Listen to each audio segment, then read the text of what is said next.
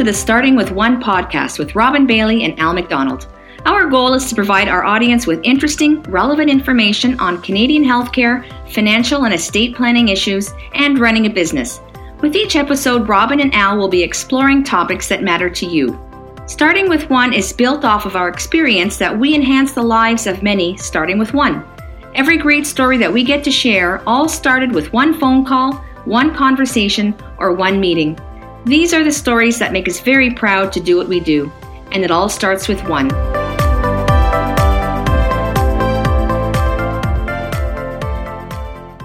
Hey, happy podcast day, and we're back for another episode. And thank you so much for all the feedback that you've been sending in.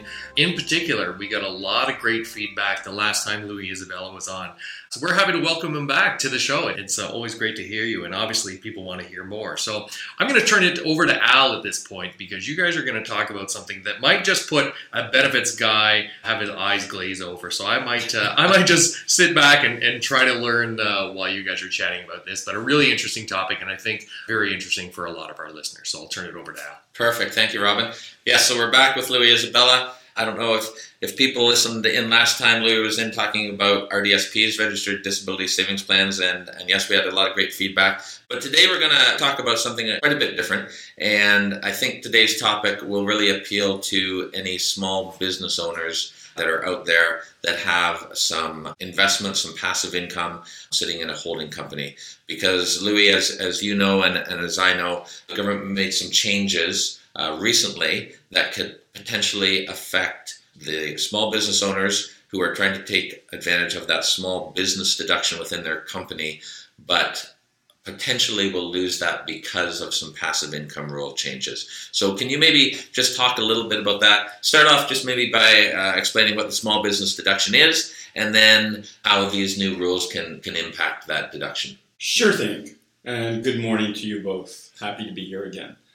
So, just for context, within a company, generally we're always talking about two types of income that a company is earning active or passive.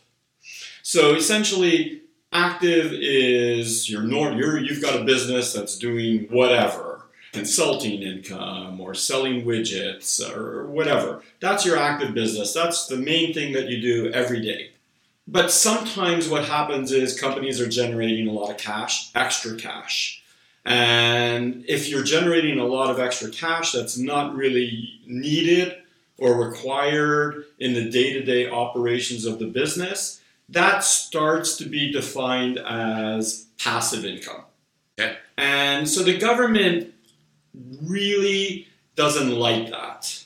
All right? Because what happens is active business income is taxed at a very low rate. Right. Somewhere around, we're here in Ontario, it's around the 12% mark, 12.5%. Investment income is taxed at a little bit higher rate, somewhere around 50%. But just a little bit higher. Right? that was 5 0, not 1 it's, 5. It's 5 0, 5 0. Right. And, and there's some complicated factors to that and you can get back some of that high rate tax by paying out dividends. But really, I don't want to kind of get into all of that right now. Right. We're talking about the new rules. So, really, the government wants to not allow companies to take advantage of the small business tax rate when they're generating lots of extra cash that's not needed for their business and they're earning income on that cash. So they put rules in place to deal with that. Okay.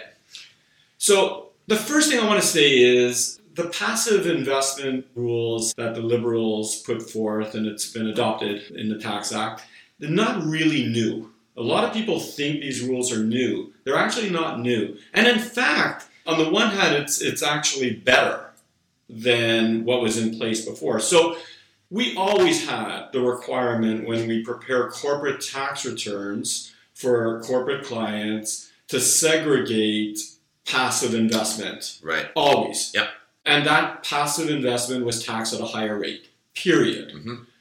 Actually, the government has helped a little bit here because they've put a threshold in place Okay. of $50,000.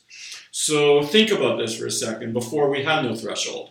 So, in theory, before, every dollar of passive investment income that would be earned by a corporation would be taxed at the high rate. Okay.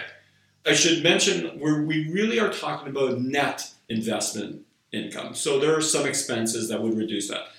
But now the government has said we'll allow you to earn up to $50,000 of passive investment income, and that can still attract the small business tax rate no problem at all. Just to clarify, the small business tax rate only applies in the operating company. This Correct. is on operating income. Correct. Right. Correct. So I can have up to fifty thousand dollars of passive income, and I don't in any way affect the, the small business deduction that I Correct. get in my operating company. Now, as that 50,000 uh, increases, Mhm. you start to get a clawback against the use of your small business deduction. So the total amount you can use for small business deduction is 500,000 Right. and essentially for every dollar above 50,000 up to 150,000 you you start clawing back Right. at that small business deduction amount. Yep. And we're talking about passive investment income that could be interest, dividends, capital gains, royalties, rents, all of this type of stuff. So the real question is how to manage this, how to deal with it when you get above that $50,000 of investment earnings. And remember, for context, you're earning 5% on some vehicle out there. We're talking about a million dollars. So up to a million dollars at a 5% uh, Yep. rate of return, There's that would give you 50,000. $50,000. So we're really talking, generally speaking, about corporate clients that have in excess of a million dollars of passive investment income Right. in their in their corporations. So, uh, and just using those numbers, basically, if you have a million dollars sitting around, you're earning 5% in, let's say, a GIC. It's hard to get 5% on a GIC, but let's just say that's going to generate your 50000 Now you're just starting that threshold of, now I'm starting to impact my small business Correct. deduction. By the time, in theory, Correct. using the same numbers, I get the $3 million of holdings Correct. at 5%. Now I'm up to the 150000 I have lost all of my small business deduction within my corporation. And that's really not good. no, because you're going to be paying a lot more tax Right. than, than you really thought you So should. if you mentioned it before, you've lost your 12% tax rate on your active income, and now you're going to be paying up to 50%. up to 50% Yeah. even on active business income. Correct. So it's a big hit. It's a big It's hit. a big hit. So that's the importance of trying to either reduce or manage or eliminate this problem and, of and, passive and, income. and remember, you're not going to uh, get away from paying this by sheltering your passive investment income in a holding company. right, As long as your companies are related or associated with each other, right, and you should speak to your accountant about that, Yep. they're going to share in those thresholds. yes, So, in my experience, really, there's two ways to manage it. So, when you're when you're dealing with uh, the higher level corporate clients that have significant amounts of passive investment, to me, they should be looking at two things. One is working really diligently with whoever their advisors and investment advisors and financial advisors are to defer or stagger their gains or capital gains. We've seen situations where clients are able to not not be in excess of the threshold every year.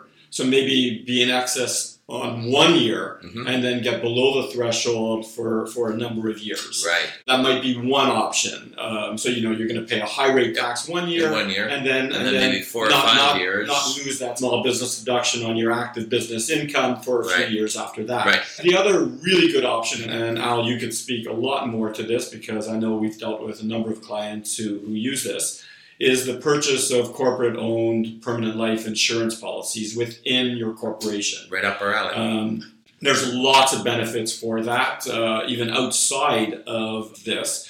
But the way the rules are, any money put into these corporate owned insurance policies would fall outside of this passive investment threshold. Right. So that I think would be a real viable option for certain clients. And you could speak maybe a little bit Yeah. to that. Certainly. So, uh, what, what Louis specifically is referring to is when you do have a permanent cash value life insurance policy that is building up cash, the annual growth within that policy, it, it doesn't kick out any taxable income. So, at the end of the year, you don't get uh, any type of taxable receipt from the investment company or anything like that that says, oh, by the way, you made this amount of money this year and now you owe some tax on it. It's not the way permanent insurance works. So, generally speaking, all the growth within inside an insurance contract is tax sheltered. Potentially down the road, depending on how you get it out of there, some of it might be taxable. But by that time, perhaps you've wound up the operating company, your holding company is just being used as a vehicle for some income. So at that point, it doesn't matter anymore because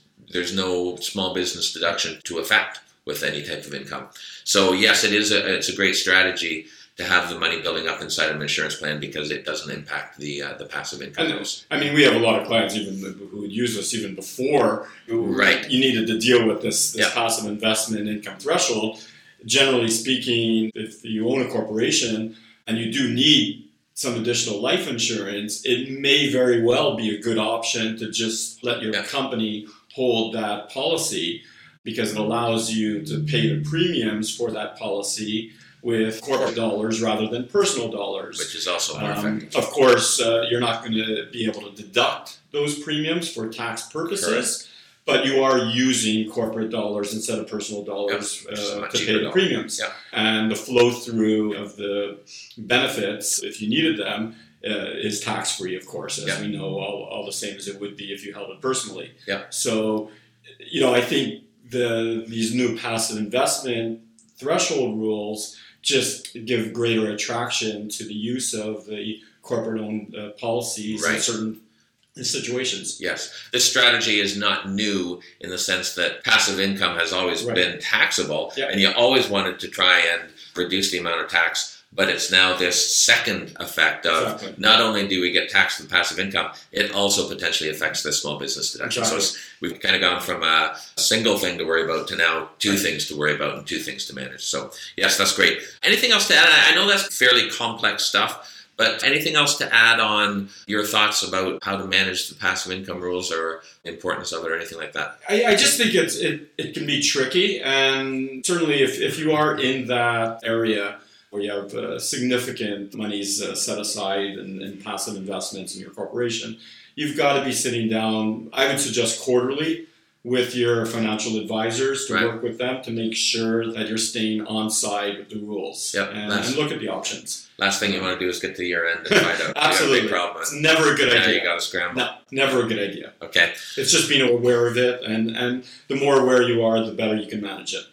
Perfect. I think that's great. I think we'll wrap it up there. We'll dive into in a, in a different podcast some of the benefits of permanent insurance and how it works and how it can address this type of situation. But I think that's a great start, Louis. I really appreciate your feedback and your your insight on this type of problem that can affect potentially a lot of business owners. Happy to be here. Thanks. Yeah, I think it's great content. Always great to see you, and uh, I think we'll hang out a bit after the podcast 'cause it's always so good to have you around.